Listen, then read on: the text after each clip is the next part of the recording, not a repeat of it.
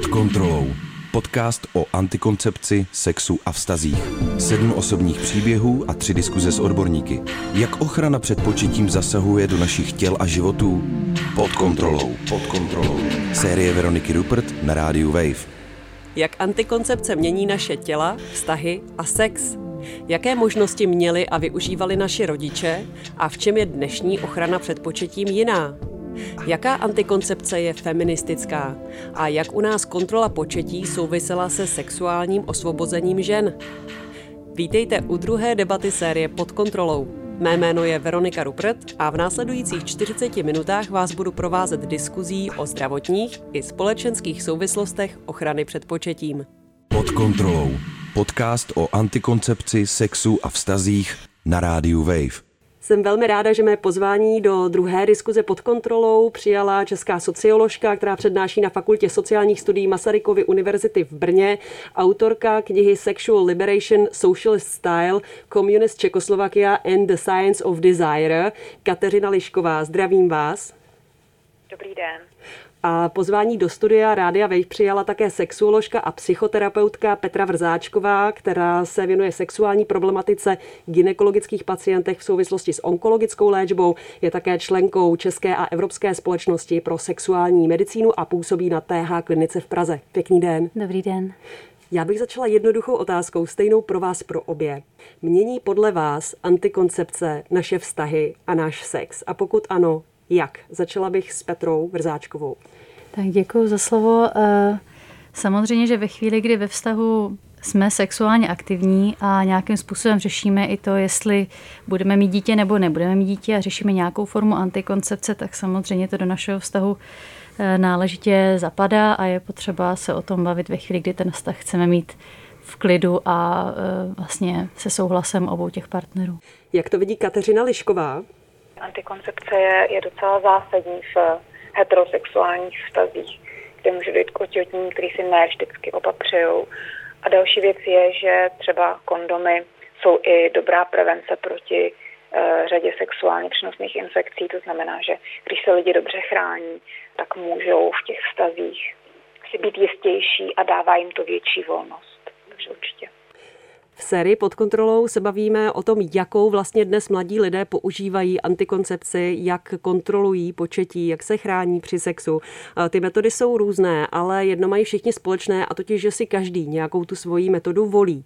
Jak starý koncept u nás v Česku, potažmo v Československu, tohle je, že si dívka, žena sama aktivně vybírá, jakou antikoncepci si pro sebe třeba zvolí.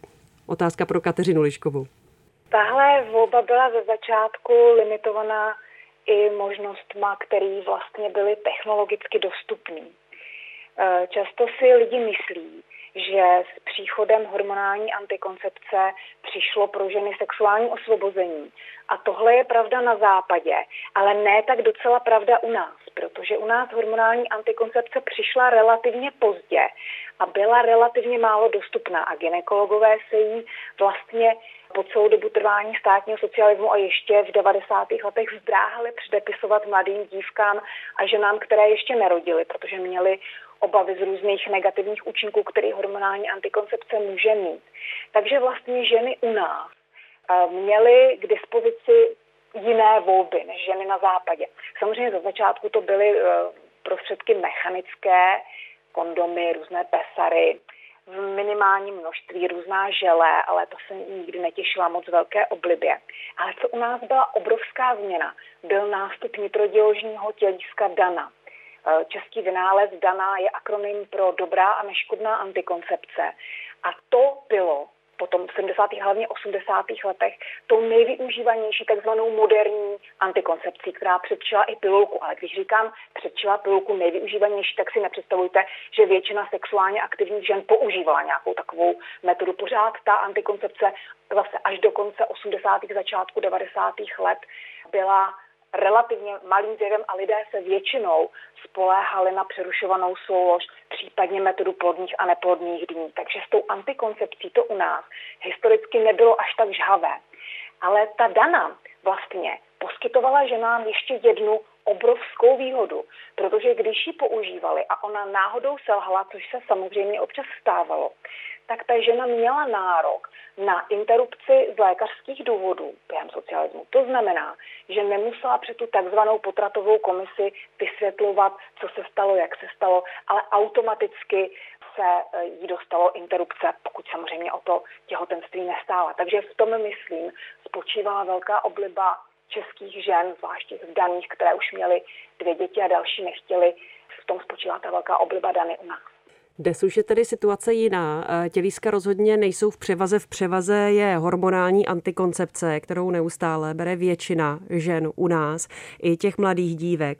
Jak je to se současnou hormonální antikoncepcí a třeba s tou starší? Jak se vylepšuje, mění, posouvá ta hormonální antikoncepce a jakým směrem? Petra Vrzáčková. Tak to, co bylo v minulém století samozřejmě, tak antikoncepce, ty preparáty měly daleko vyšší hladiny třeba estrogenů, nebo ta gestagenní složka měla jakoby řadu nežádoucích účinků, ať už to, že žena byla hodně zavodněná, nebo mohla být až depresivně laděná, nebo se jí zhoršovaly jiné obtíže. A to, co se jakoby je snaha v posledních třeba patnácti dvaceti letech, je vymýšlet antikoncepci takovou, která bude mít jakoby minimum těch nežádoucích účinků. To, co nejvíc ženy má, je obavu, hlavně, aby nepřibrali po ní. Jo. Takže to, to je třeba, jakoby, jsou ty nejnovější preparáty, které mají antimineralokortikoidní účinky, což vlastně znamená, že skutečně je tam jakoby nižší zadržování vody, což není určitě jakoby problém všech žen, ale je určitý procento uživatele, který tady na to si hodně stěžují a proto si třeba takovýhle preparát vybírají.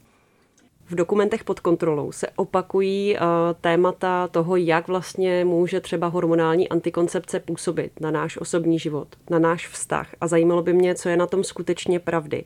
Je třeba fakt, že to, že užívá žena hormonální antikoncepci, mění preference ve výběru partnerů, mění to její sexualitu? Tak stran preference partnerů e, jsou skutečně data o tom, že ve chvíli, kdy užívám hormonální antikoncepci, tak se mi trošičku mění jako pachový spektrum. To znamená, že chlap, který mi předtím třeba voněl, tak už mi teďka nevoní a naopak. Takže z tohoto hlediska samozřejmě by si biologicky ženy mohly říct, no taky nejdřív poznám svýho chlapa, podle mých jako přirozených pachových preferencí, potom si začnu brát pilulky a, a jako pokud to bude v pořádku, tak v nich budu pokračovat, protože to samozřejmě bude mít další výhody, které třeba chci od té pilulky. Velké studie tvrdí, že hormonální antikoncepce nemění jakoby sexualitu žen, což někdo to skutečně může potvrdit, ale je taky docela velký procento žen, který tohletu teorii jakoby, nebo tyhle ty výsledky nepotvrzují a naopak říkají, že ty změny jsou výrazný. Jo? Že ty, ty hormonální změny, které vlastně díky tomu užívání pilulek v těle ženy nastanou, tak to má pro ně velký vliv na jejich vnímání sama sebe, na sexuální touhu, na sexuální prožívání. V neposlední řadě samozřejmě i biologicky některé ženy jsou velmi citlivé na změny právě sexuální hormonu, takže i jejich sliznice, třeba v poševním vchodu, v pochvě, se může měnit, může být slabší, křehčí. Jo, jsou i studie třeba amerických autorů, který říkají, že vlastně, když žena v mladém věku začne brát hormonální antikoncepci, tak vlastně jakoby dochází ke vstřebávání malých stytkých pysků, což docela často jako je vidět. Některým ženám to vůbec nevadí a fungují s ním velmi dobře, naopak jsou spokojení, že ty stytky pysky jsou tak jako akorát veliký, že jim nikdy jako ne, nepřečuhujou, kdybych to tak řekla. Ale jsou ženy, které to negativně vnímají, jo? Že opravdu potom je pro ně problém, že mají víc bolestí při sexu, mají třeba větší problém se zaváděním tamponu, větší problém se zaváděním menstruačního kalíšku a je potřeba si tyhle ty věci s tou klientkou vždycky jako dobře prodiskutovat a říct si, hele, tohle to je vliv těch pilulek, nebo je to vliv něčeho jiného a co vlastně od té antikoncepce čekáme. Otázka opět pro Kateřinu Liškovou. Jak vlastně vývoj vztahu k antikoncepci u nás kolidoval a procházel společně s nějakou emancipací a sexuálním osvobozením žen u nás? Souvisí to úzce? Souvisí to volně, protože, jak jsem říkala, u nás se, a pokud se bavíme o období socialismu, nikdy nerozšířila ta moderní antikoncepce natolik, aby skutečně pro značnou část žen znamenala uvolnění jejich sexuality. Ale co se stalo, bylo to, že se postupně víc a otevřeněji a lidem dostupněji mluvilo o sexu, o tom, že sex je důležitá věc v životě párů a hlavně žen. A tady je potřeba přičíst velký plus našim sexologům, kteří vlastně tohle dělali už od začátku padesátých let.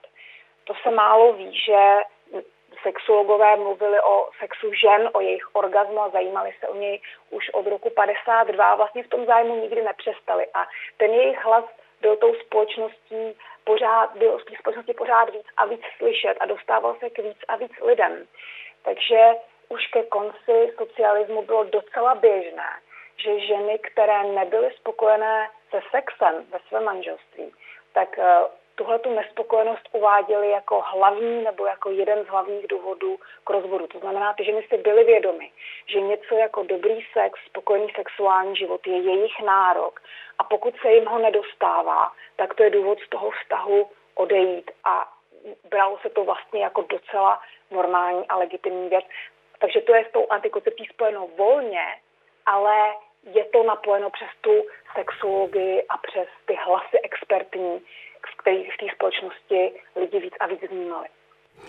Jak je to třeba s vlivem různých forem antikoncepce na sex párů? Jsou třeba některé metody šetrnější v tomhle ohledu a některé více působí právě na to naše chování, na ty preference víc nás ovlivňují? Dá se to nějak takhle říct, Petra Vrzáčková?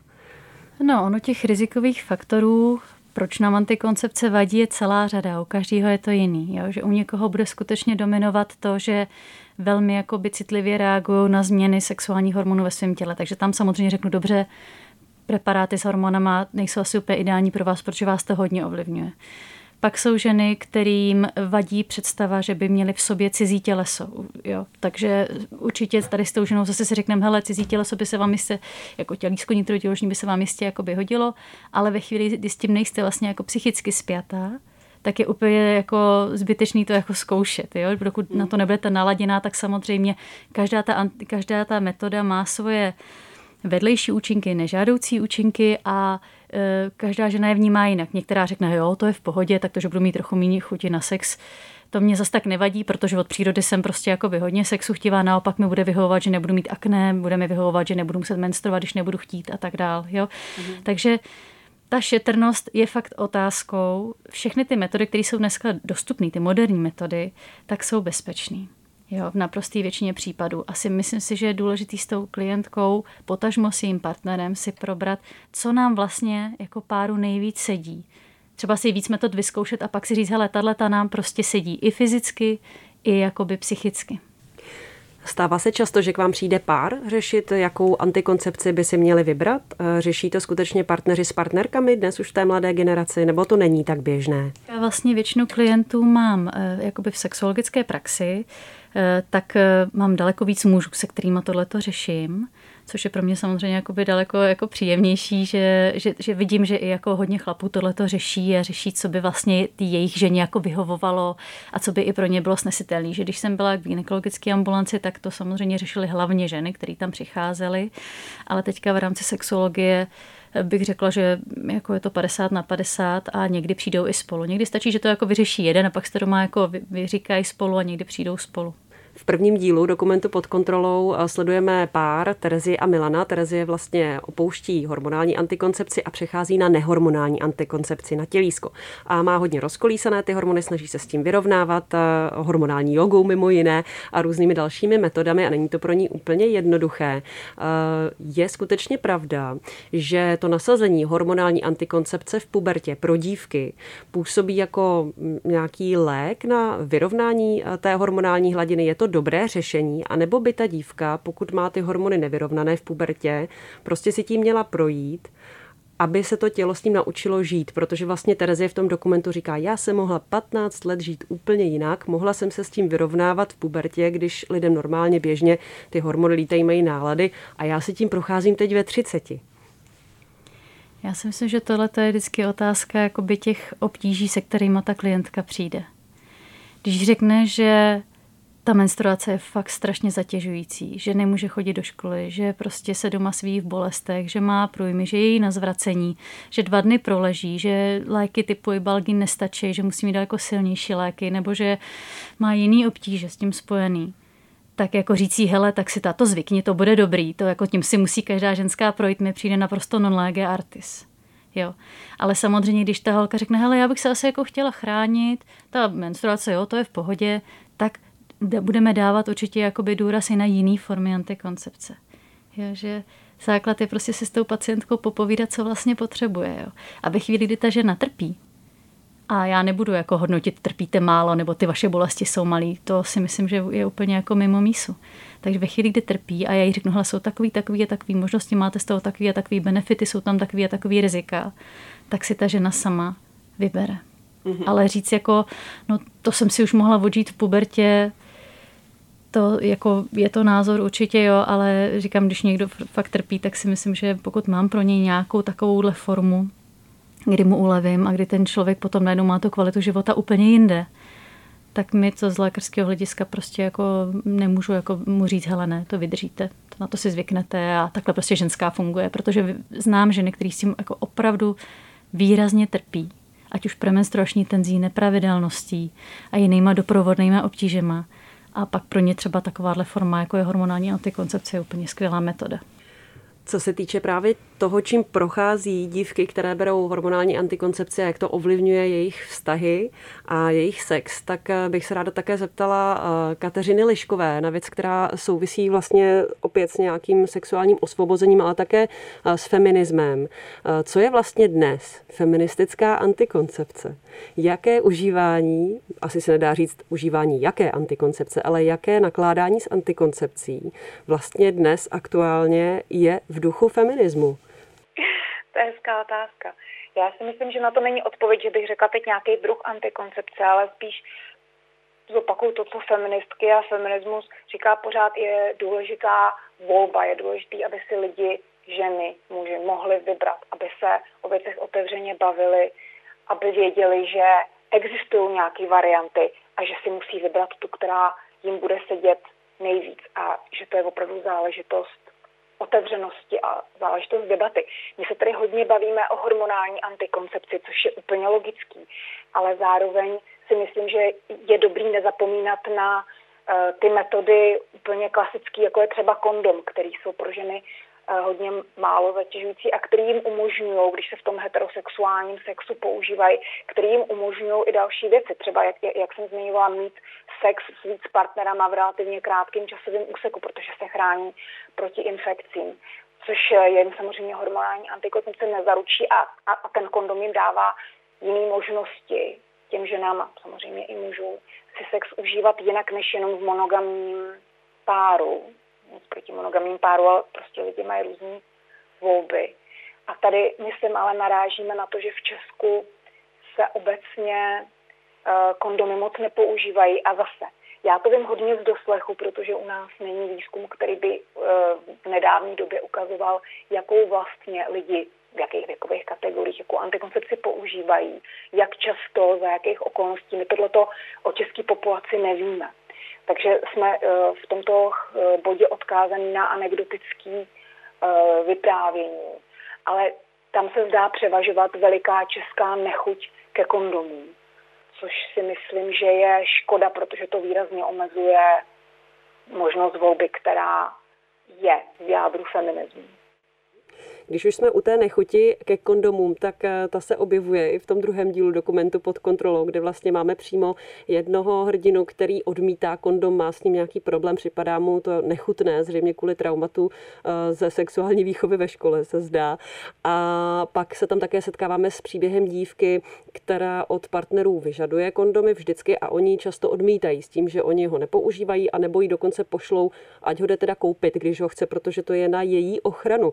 Zajímal by mě váš názor na tyhle postoje. Tak začnu tady ve studiu s Petrou Vrzáčkovou. No, myslím, že uh, ty spoty krásně, jako, já je musím hrozně ocenit, že ty lidi byly jakoby velmi upřímný. A je to otázkou, že prostě skutečně uh, používat kondom je pro řadu lidí velmi nepříjemný, nepohodlný, uh, necítí to, co cítí, když ten kondom nepoužijou. Jo, takže je samozřejmě otázka, s kým spím, jak spím. Ve chvíli, kdy budu mladá holka a budu střídat prostě každý víkend jinýho kluka, tak samozřejmě ten kondom je naprosto zásadní věc a určitě i svoje dcery jako budu v tomhletom víc, že kondom ano a budu je jima zásobovat stejně, tak myslím, jak tam zásobovala jednu tu, tu respondentku a myslím si, že to určitě je jakoby na, obě, na obou lidech a mm, myslím, že je praktický a výhodný, když ať žena nebo muž jsou prostě připravený. Jo, že nemusí mít v peněžence kondom chlap, může ho mít klidně i žena. To, co tam ta jedna respondentka říkala, že jako jí chlap poslal, ať si jde koupit kondomy, tak to samozřejmě svědčí o kvalitě toho chlapa a vůbec o té celé situaci. To bylo fakt jako pro mě jako děsivý, ale vlastně jít do sexu s takovýmhle chlapem, jo, to bych se asi hodně jako rozmyslela. Stejně tak jako asi i ona si to rozmyslela a utekla, jo, že když ty dva lidi spolu chtějí mít sex, chtějí ho mít hezký, tak samozřejmě i tady ty věci třeba spolu řeší, když zrovna nejsou připravený, ať už jeden nebo druhý, jo. Mhm. Takže já jakoby s kondomama určitě jsem k ním kladně e, naložená, ale když potom je třeba jakoby dlouhodobý vztah a tomu chlapovi třeba kondom vadí a ta žena ho jakoby vyžaduje, tak si myslím, že přesně to je ta situace, kdy je fajn, když oba přijdou, řekneme si, jaký jsou všechny jiné formy, tak aby vlastně oba dva z toho sexu měli potěšení a aby on, oba se na něj těšili, protože když to mám ze svého ženského hlediska, příčí se mi prostě třeba zápach toho kondomu přesně, nebo že, že, že mě to ruší, když ten chlap si ho bere, nebo mě to vadí i při té souloži, tak se budu samozřejmě snažit hledat jiný varianty, jo, a budu se snažit pátrat, aby to prostě pro nás oba dva bylo v pohodě, aby jsme Aby to nebyla křeč, aby to nebyl stres. Ježíš, až to bude prostě s tou šprckou nebo prostě s něčím jiným. Kateřino Lišková, jak se vy vlastně díváte na to, když muž odmítá používat kondom, nebo si myslí, že je to vlastně věc, kterou by měla řešit ta žena, kterou by měla i kupovat ta žena, protože s tím souvisí také vlastně nějaká spoluzodpovědnost a také třeba finanční spoluzodpovědnost za metodu ochrany, kterou pár volí? Pokud se na, na to dostane, že, že ten muž v tomto našem modelovém příkladě odmítá uh, srdcerivně kondom, tak uh, s takovým můžeme skutečně extrémní hazard mít sex, protože pokud je nezodpovědný v tomhle, tak v čem dalším ještě bude nezodpovědný. A myslím si, že když uh, heterosexuální pár spolu začíná mít sex a než se třeba ustálí spolu jako monogamní partneři, tak ten kondom je prostě absolutní nezbytnost. Já si nedovedu představit, jak jinak se jako ujistit o tom, že, že bude zachovaný sexuální zdraví, připravíme ta lehkovážnost v tom jako veliká, jako vel, veliký varovný signál. Uh, že pokud to takhle ten chlap dělá se mnou, tak s kolika dalšíma ženama to takhle dělal. Jo? Jako to, to mě připadá dost nepřijatelný. A je to i problém, že u nás není ve školách systematická sexuální výchova, která je třeba na západě, a ten rozdíl je dost vidět, že na západě ty dnešní mladí lidi, nebo i, i, i trošku už starší, ne úplně mladí lidi, jsou k tomu prostě úplně otevření, jako jasně, kondom, prostě normální věc, to, jako, to, to, je, to je bez diskuze, jo, že to se na, na začátku toho sexuálního vztahu se to prostě používá, jako vůbec tam ta otázka ani nepadne, jako, jako mám si to jako vzít nebo něco, protože když už je takhle položená ta otázka, když může říkat, hele, jako chceš to, abych to teda měl, tak to je jako taky trošku manipulativní, že jo, tam ta žena musí jako říct, jo, opravdu to chci, což jako je, že jo, to jí staví, do, to jí, to jí prostě strká do nějakého kouta, to je nepříjemný. Takže kdyby u nás bylo normální, že tohle to se používá bez diskuze a teprve přesně, až ten pár ustaví, tak si diskutují, jaká přesně forma antikoncepce je pro ně nejlepší. Tak by to bylo mnohem lepší. U nás prostě tahleta, toto sebevědomí a samozřejmost u lidí není, že prostě ano, tohle to je, na to se můžu spolehnout, takhle to je a potom jako se bavíme, protože upřímně, když se člověk představí první sexuální situaci s novým člověkem, tak tam jako často není úplně prostor na dlouhý vyjednávání. Jo, to většinou ty lidi do toho jdou jaksi spontánně a nemají čas na několik hodin sednout a všechno prodiskutovat. Takže když se v takové situaci automaticky sáhne ke kondomu, tak to ušetří spoustu, spoustu trapných, nepříjemných situací a spoustu divného stresu. Já bych v tuhle chvíli ráda odkázala na první diskuzi v naší sérii Pod kontrolou, protože tam společně s Dagmar Kryšovou z organizace Konsent právě rozebíráme to, jak se učí nebo neučí sexuální výchova na českých školách a jak to vlastně funguje, jestli existují nebo neexistují nějaká pravidla, nějaké osnovy a na co se vlastně třeba ptají učitelé a rodiče, když přichází na workshopy toho, jak mluvit s dětmi a s dospívajícími o sexu. Takže určitě si tu diskuzi poslechněte, najdete ji na wave tečka cz lomeno pod kontrolou, stejně jako všechny dokumenty a další obsahy naší série o antikoncepci, vztazích a sexu. Teď bych ráda navázala na to téma a pokračovala ve studiu s Petrou Vrzáčkovou. Zazněly kondomy a s kondomy je v Pod kontrolou spojené přes právě Petra téma traumatu. On má vlastně trauma ze školy, kde učitelka sexuální výchovy, která přišla do třídy, do páté třídy, on říká, navlékala kondom na nohu od židle, na kovovou nohu, ještě přesně říká, je vidět, že si pamatuje každý detail toho momentu a jeho to tak odpudilo, že prostě má ten problém s těmi kondomy do dneška, kdy už je vlastně dospělý muž. Jak častá jsou tahle traumata spojená s nějakou formou antikoncepce a jak je můžeme třeba překonat? No, když bych se vrátila přímo tady k tomu spotu, tak mě vlastně potom pobavilo, že to trauma je relativní, protože ve chvíli, kdy potom přišlo na, na akci, že teda není mi dobře a potřebuji si dokázat, že jsem chlap a jdu do privátu, tak tam kondom je naprostou samozřejmostí a nepadlo tam ani slovo o tom, že je mi z něj zlé, že je to odporný a tak dále. Takže to, že nás může velmi negativně ovlivnit, zvláště v tom citlivém věku náctiletých, o tom, jak se o které formě antikoncepce mluví, to je další věc. Jo? Že, myslím, že tam byl taky spot o tom, jak vlastně tu mladou dívku nebo ženu velmi negativně zasáhlo to, že vlastně, když bude brát pilulky, tak budou zmutovaný ryby nebo kraby. Jo? Že je to jako v tom citlivém věku je to opravdu velmi jako zásadní přistupovat k těm věcem tak jako nekategoricky úplně, tak jako v klidu, že ano, jako může to mít takové a takové věci, ale důležité je věnovat se tomu, co, jaký to může mít hlavně jako prospěch, jo? Mm-hmm. Že třeba ten kondom tak a tak, ale uh, já mám třeba klienty, kteří mají třeba negativní zkušenost s tím, že když ještě nejsou jakoby v sexu dosti sebevědomí, tak ve chvíli, kdy vlastně mají třeba novou partnerku a teď teda jakoby řeší sex s kondomem, e, zažijou u toho párkrát, že e, opadne erekce a už nejde dát zpět, tak vlastně to pro ně může vypadat jako zásadní začarovaný kruh, že vlastně se cítí jako impotentní, jo? Jenom díky tomu, že vlastně tam je takovejhle jakoby rušič, se kterým ještě jakoby neumí třeba ten pár dobře pracovat. V dokumentu také slyšíme zkušenost dívky, která brala hormonální antikoncepci, ale souběžně s ní také brala antidepresiva a ještě šla na večírek, kde se opila a měla sex se svým bývalým přítelem a otěhotněla. Takže vlastně nějaká kombinace věcí, která se neměla stát a velký průšvih pro ní v té době. Ona to řešila teda potratem, protože byla v té době svobodná, bez prostředků, partner se za to nepostavil a ona prostě šla na potrat jako studentka bez peněz a bez partnera. Nicméně to pro ní byl tak traumatický zážitek, že už potom nechtěla hormonální antikoncepci brát a vyžadovala právě od kluků ty kondomy. Tahle kombinace hormonální antikoncepce a antidepresiva. To je, myslím, velmi zajímavé téma, protože celá řada mladých lidí dnes antidepresiva užívá a nejsem si jistá, jestli každý čte příbalové letáky u všech léků, které bere. Setkáváte se s tím ve své praxi a jak silně můžou na sebe navzájem vlastně působit hormonální antikoncepce a antidepresiva?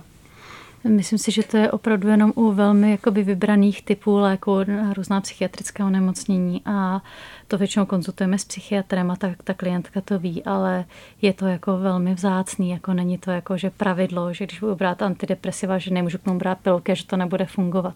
Navíc ani pilulky nejsou prostě stoprocentní metoda, stejně tak, jak to tam ta žena popisovala, prostě holcem byla jedna z těch, kdy to byla jako ta smůla, že jo?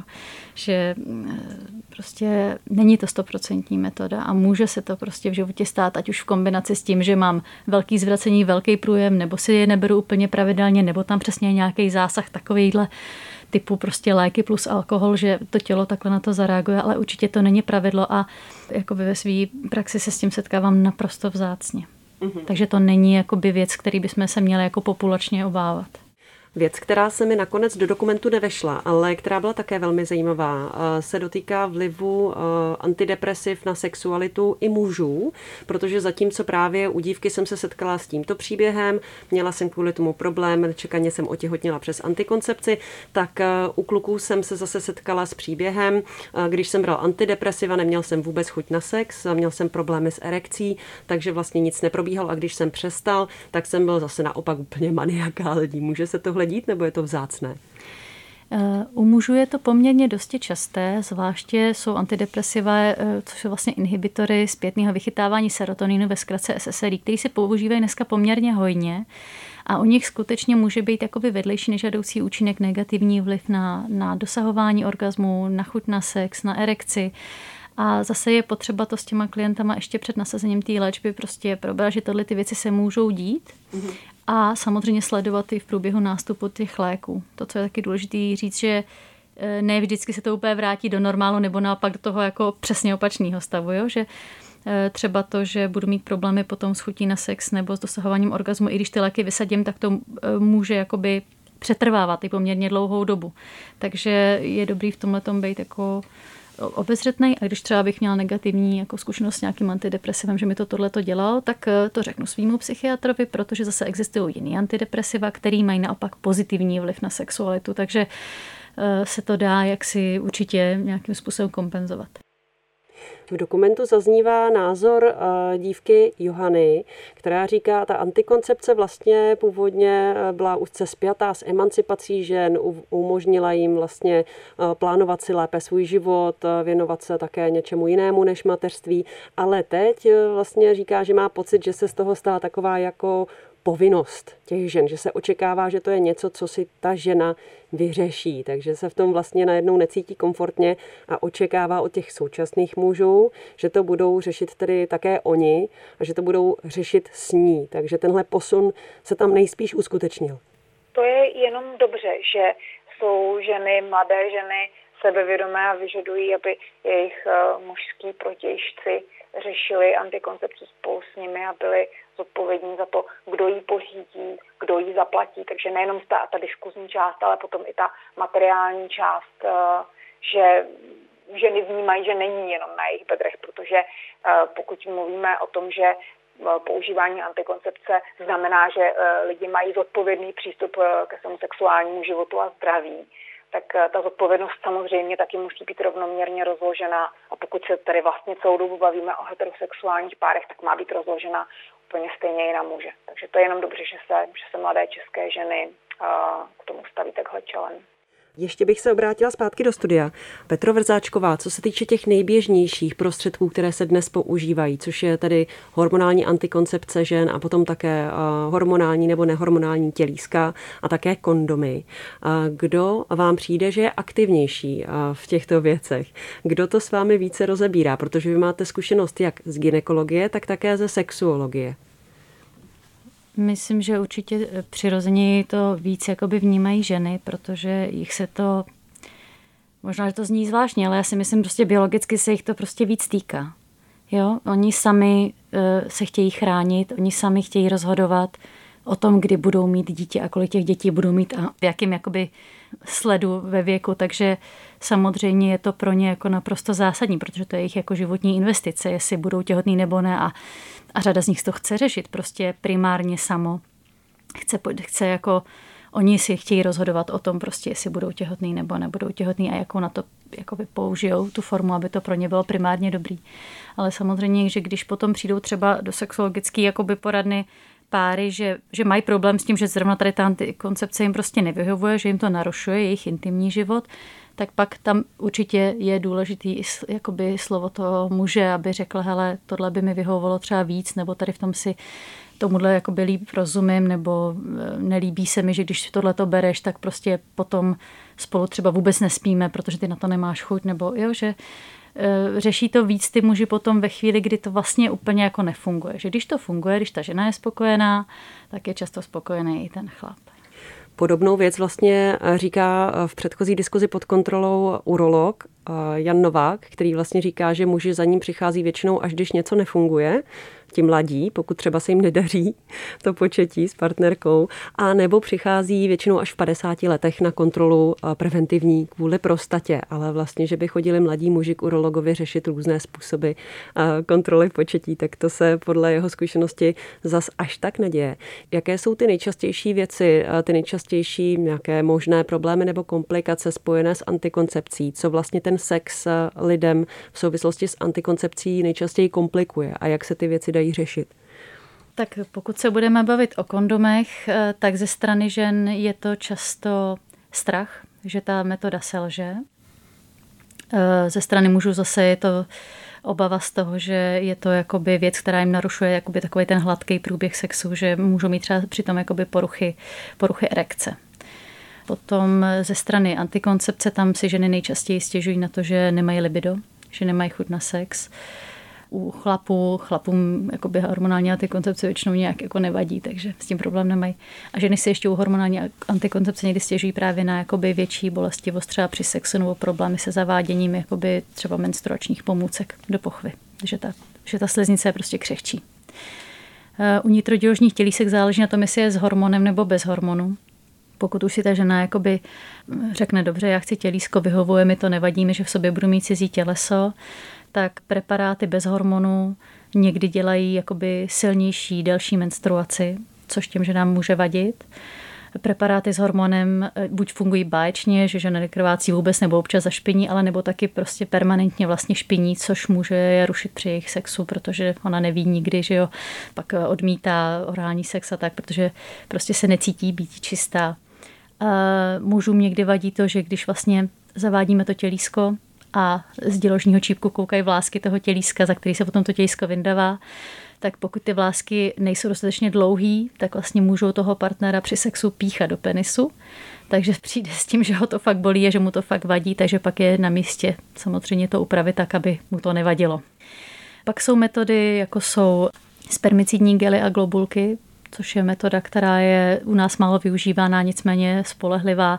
Myslím si, že je jako cenově přijatelná. Tam, když si koupí, jakoby partneři si koupí třeba ten spermicidní gel, tak si stěžují, že ho je moc a že se v tom topí. Takže pak se třeba baví o tom, jestli neskusit globulky, který přece jenom jakoby tam to není takový problém.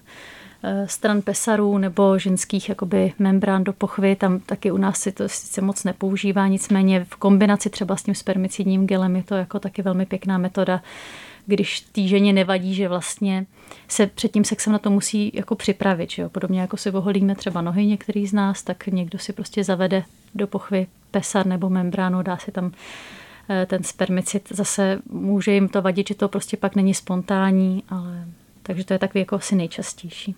Jak se díváte na to, že většina antikoncepčních metod je tu k dispozici vlastně pro ženy? Že se něco děje s tělem ženy, něco se strká do těla ženy, něco se natírá dovnitř do těla ženy, něco poliká žena, ale toho muže se vlastně toho většinou dotýká velmi málo. Těch metod je poměrně málo a nejsou, nejsou tak běžné. Zajímal by mě názor Kateřiny Liškové a také třeba, jestli si myslíte, že tahle situace má šanci se nějak změnit. Asi jenom velice zvolna, protože pokud se to bude pořád brát, takže to je záležitost ženy, protože uh, ona může otěhotnět, tak uh, to, to se biologicky nezmění, ale jde spíše o to změní to společenské nastavení. Ona sama od sebe neotěhotní, že? To jako uh, se sice zrealizuje v jejím těle případně, ale, ale ne bez přičinění někoho jiného. Takže spíš jde o to mluvit o antikoncepci jako o záležitosti, řekněme, těch dvou lidí v páru, pokud to bereme tak, že sex spolu většinou mají dva lidé. A mluvit o tom úplně stejně, jakože to týká úplně stejně mužů. A myslím si, že kdyby se víc mluvilo o tom, že to skutečně je i mužské tělo, který v tom uh, otěhotnění participuje, tak by se víc mužů, který třeba zcela jistě nechtějí děti, tak by se rozhodovala, takže že oni sami podniknou zákrok na svém těle, aby se nemuseli zase oni spolíhat na partnerku, protože my se bavíme samozřejmě z pozice žen, protože to je úplně samozřejmé. Ale na druhou stranu taky existují případy mužů, kteří se spolehli na to, že partnerka bere hormonální antikoncepci a buď to jí nebrala, nebo, nebo to nezafungovalo, žena otěhotněla a, a potom jako na toho muže byl velký tlak, že teda teď je otcem budoucího dítěte a má se k tomu nějak postavit. Přitom jako on se jednoznačně vymezil proti jakýmkoliv dětem. Takže kdyby on se svým tělem udělal náležitý kroky, tak by se této situaci mohlo vyhnout. Takže určitě jde o způsoby, jak se o věcech mluví. A když se pořád budeme volit žena tohle, žena tamhle, tak, tak to budeme jenom posilovat to, že to je záležitost vlastně nakonec úplně, že to je na ženách. A ještě jednu věc jsem chtěla říct přesně k tomu, jak se o věcech mluví. Paní doktorka Vrzáčková zmínila u, u jedných z těch antikoncepčních metod, že žena špiní. Já bych strašně ráda, aby tohleto, aby toto výrazivo zmizelo, protože žena nešpiní, žena třeba slabě krvácí, no, nebo krvácí mimo cyklus, nebo něco takového. Ale, ale to, to slovo špinění přesně jako ukazuje něco jako, jako špatného. Špinavý je prostě špinavý. A, a nějak toto tělo ženy a její a, biologické procesy devalvuje a, a tohleto si myslím vůbec nepomáhá tomu, aby jsme se jako společnost, jako lidi byli schopní uh, hezky, dobře, produktivně bavit o tom, co se v našich tělech děje a, a třeba jak zamezit nějakým procesům jako nežádoucího těhotnění. Tak já moc děkuji za diskuzi, velmi zajímavou a podnětnou k tématu pod kontrolou, k tématu antikoncepce a toho, jak působí na naše vztahy a sex. Po telefonu, teď aktuálně do Holandska, zdravím socioložku Kateřinu Liškovou. Díky. Já vám zdravím zpátky do Prahy, děkuji. A v Praze ve studiu se mnou byla doktorka, sexuoložka a psychoterapeutka Petra Vrzáčková. Děkuji. Já vám děkuji za pozvání. No a vás samozřejmě směřuji na web wave.cz lomeno pod kontrolou, kde najdete všechny dokumenty ze série Pod kontrolou a také diskuze, ve kterých rozebíráme různé aspekty antikoncepce, sexu a vztahu. Těším se na slyšenou u příštího dílu. Veronika Ruppert. Pod kontrolou. Podcast o antikoncepci, sexu a vztazích. Sedm osobních příběhů a tři diskuze s odborníky. Jak ochrana před početím zasahuje do našich těl a životů? Poslouchej osobní příběhy a diskuze s odborníky na wave.cz lomeno pod kontrolou nebo v mobilní aplikaci Můj rozhlas a v dalších podcastových aplikacích.